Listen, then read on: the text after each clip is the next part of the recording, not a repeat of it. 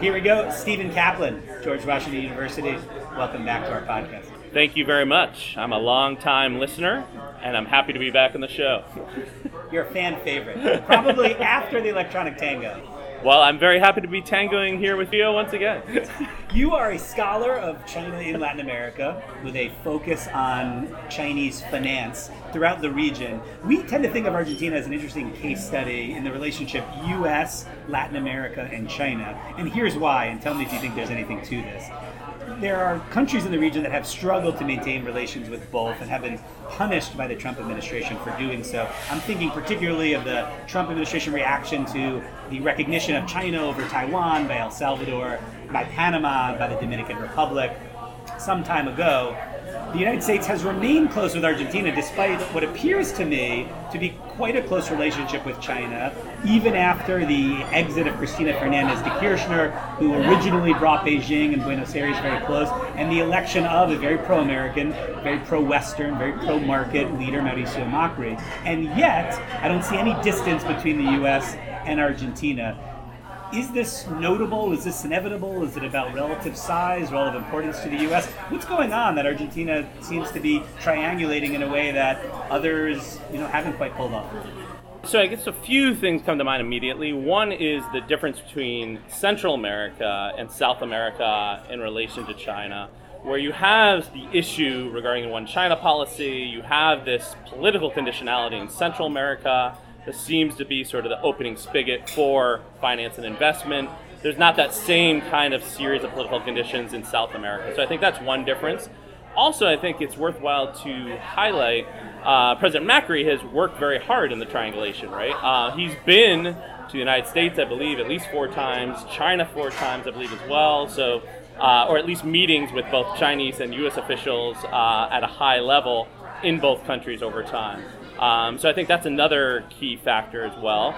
I also think, in terms of the type of investment that you're getting in Argentina, um, a lot of it tends to be oriented more towards infrastructure rather than necessarily very sensitive issues surrounding telecommunications and so forth. There's obviously been some concern about different investment, including nuclear power and even more so space satellites, but I think that's been less of the narrative relative to the other stories in terms of cargo railways and infrastructure, urban infrastructure.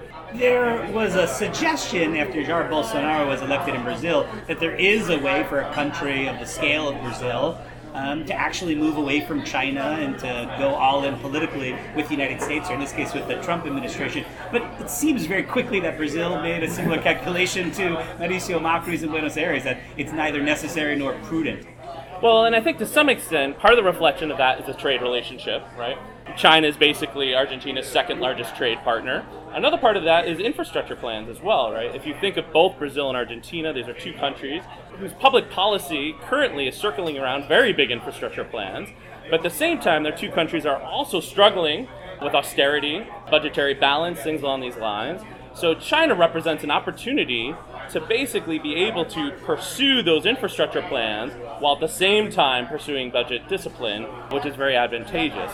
In a way that we don't necessarily see the same kind of infrastructure investment either from the private sector or other Western actors the same extent we see with China. So I think that there's a realization that China creates a real economic opportunity here.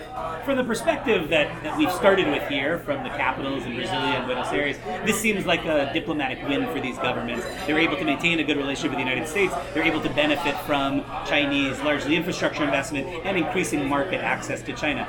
From the White House perspective, this is arguably a loss. I mean, the message has been watch out for predatory lending and and debt trap diplomacy. Stay away from China. The U.S. is your partner. Let's talk about it from the perspective of the Trump administration. Have they lost in this debate with some of the biggest economic powers in their own hemisphere? I mean, I think to some extent, if you think of the landscape within South America, rather than necessarily through a Cold War prism, but if you think of it more in terms of current day economic competition, you know, there's plenty of sort of scope for the United States to compete. It's a question for the U.S. policy community to find out what piece of that economic uh, possibility are you going to carve out, right? you know, it's pretty clear in terms of Western companies, and particularly U.S. companies, there's limited interest in sort of these big ticket infrastructure projects. But as we see more opportunities coming along in a place like Argentina, um, that is now developing more of a technology and telecommunication presence, more unicorns in terms of that industry, et cetera.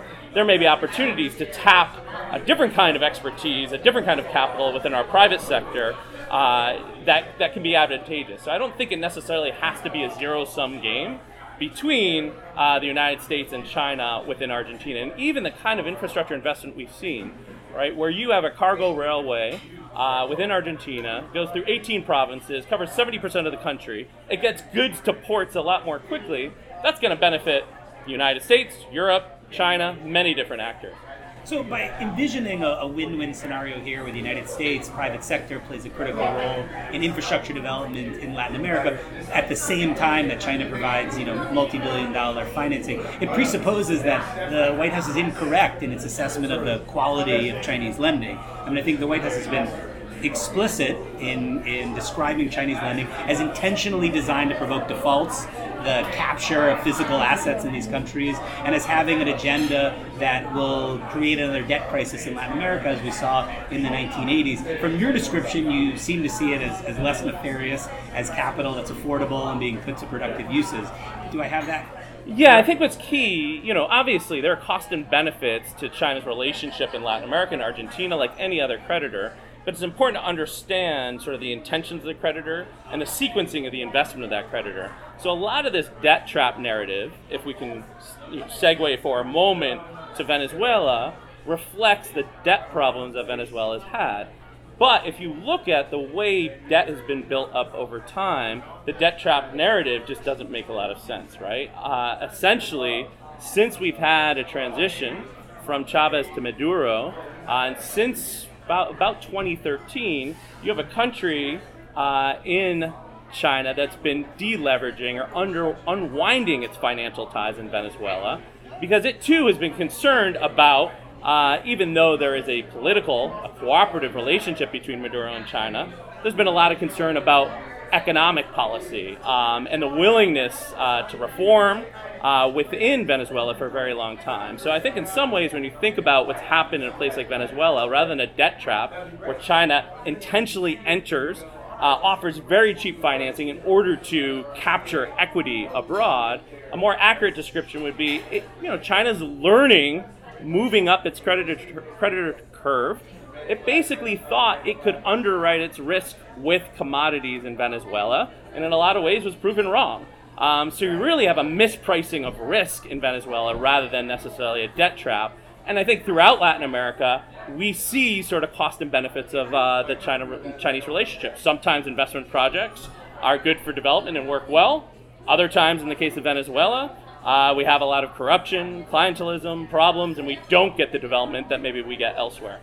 Yeah, and you've you've written about a creditor trap that in fact China has found itself in an uncomfortable position that far from designing its lending to encourage default and then to seize assets, in fact quite the opposite, it finds itself with great regret that it has lended in a place that no longer can service its debts. Exactly. If you think about it from China's perspective, that's invested you know billions of dollars in a soft power campaign about state to state cooperation and development, you know what's happened in Venezuela right, is a you know a scarlet letter uh, on the face of China's development projects, right? And so, from their perspective, it's been very contentious domestically, uh, and in fact, there's been a lot of reason to sort of mitigate that Venezuelan risk. And what we see over time in the structure of Chinese financing in the region, moving away from some of the state-to-state investment and increasingly uh, oriented more towards equity um, on a private sector level outside the state balance sheet. And I think one thing that's been really valuable about your scholarship has been to look at Chinese styles of lending as they change and some of the motivations.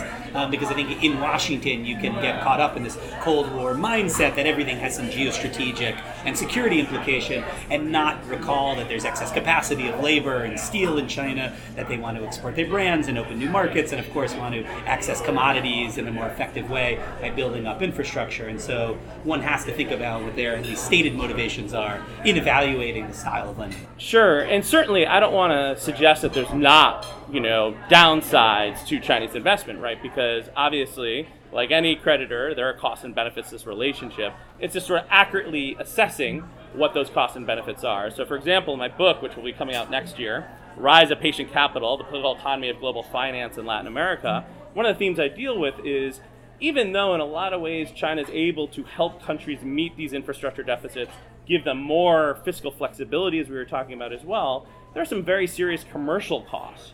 And so a lot of the kind of costs that we see reflect the local content that is attached to these financing deals. Uh, so because China, in a lot of ways, hedges its risk with micro conditions rather than macro conditions. So instead of having budget discipline, privatization, all these other things, they instead say, let's amp up the local content. We have excess capacity in concrete and steel and local other industries. Chinese content. Yes, sorry, Chinese content. We have excess capacity at home.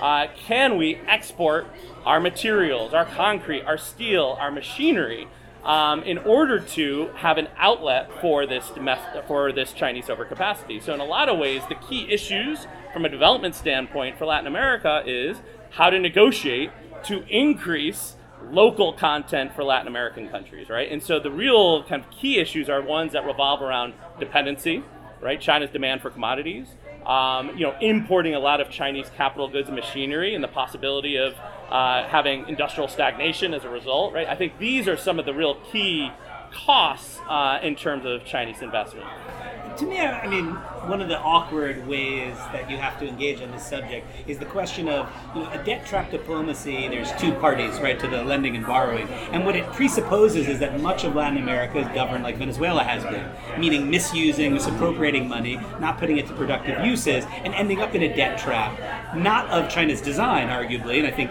we agree on that in many cases, but because of poor governance and poor transparency. Argentina, some of the projects inherited by this government from Cristina Fernandez de Kirchner may well fall into that category. There are questions about whether hydroelectric dam in the south, right. for example, had political purposes in the base of the former president um, and was not, and the public works handling in general left a lot to be desired. It's awkward, I say, because this suggests that the governments themselves are not capable of putting this money to good use and so are particularly vulnerable to the lack of macro conditions that China imposes in its debt structure. And I think that's the real tension, right, uh, in terms of this creditor-debtor relationship, is ultimately China forgoes these macroeconomic conditions, emphasizes on the commercial conditions.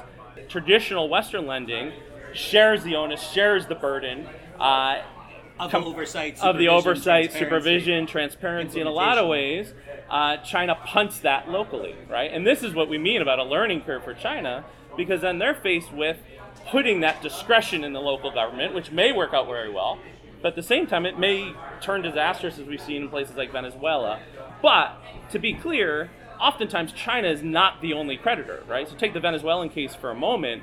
China is responsible for about 18% of Venezuela's total indebtedness, but who's responsible for about half of Venezuela's indebtedness? uh, Wall Street investors, bond investors, right? So usually, as is the case with any country, as they build up debt over time, it's usually a question of local management, uh, how they employ uh, the debt and how they employ investments, and are they productive enough to generate growth and repay the debt, no matter who the creditor is. So you're exactly right in honing in on local governance as a key issue here, and the key Achilles heel of Chinese lending. The, I think the key part in thinking about how China approaches finance as well is that there's this commercial motivation. So if they see an opportunity for market share in alternative energies and nuclear power, they're quite willing to subsidize interest rates, but it's not because of a debt trap. They're subsidizing interest rates in order to grow their market share. For example, in nuclear energy, Russia has 45% of global nuclear power industry in terms of exports. China has about 9%.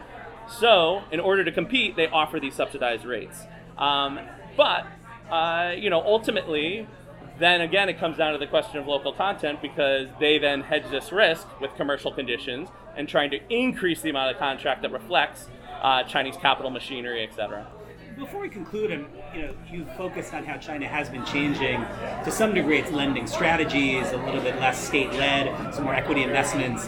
Um, The bank of the, the New Development Bank, Yeah. the BRICS Bank, has an interesting model as far as I understand it, where you can choose national standards or World Bank standards, which seems to be a recognition that it does benefit the creditor at times to have some conditionality, even if it doesn't quite fit into the narrative of a sort of South-South cooperation that respects local sovereignty.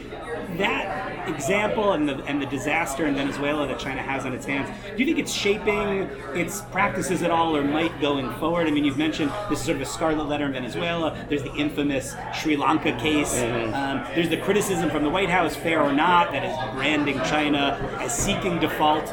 Um, how do you think all these factors are changing, if at all, the way China might in the future engage as it continues its massive and Road infrastructure investments in Latin America? So, given that so much of their foreign policy is structured around the idea of non intervention, they can't well embrace policy conditionality completely. So, what we see are, particularly in cases like Venezuela, where macroeconomics has been sort of a key um, uh, dimension of consultation, we do see increased emphasis on you know, uh, monitoring and, and words like this coming out. But to your point about New Development Bank, the New Development Bank itself, given that you only have five shareholders, one of the key, and it's sort of a south to south uh, institution, uh, a key aspect of that institution is non intervention, right?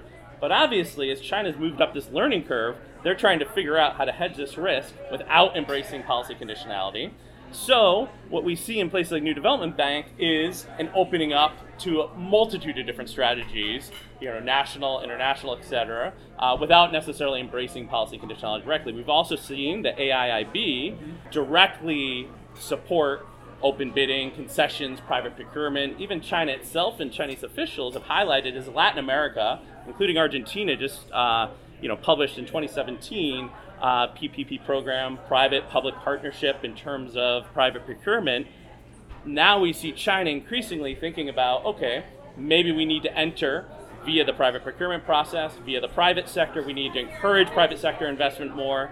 So rather than embracing policy conditionality hedge, they're increasingly trying to embrace uh, the private sector, or at the very least, state backed equity funds that are investing in the private sector.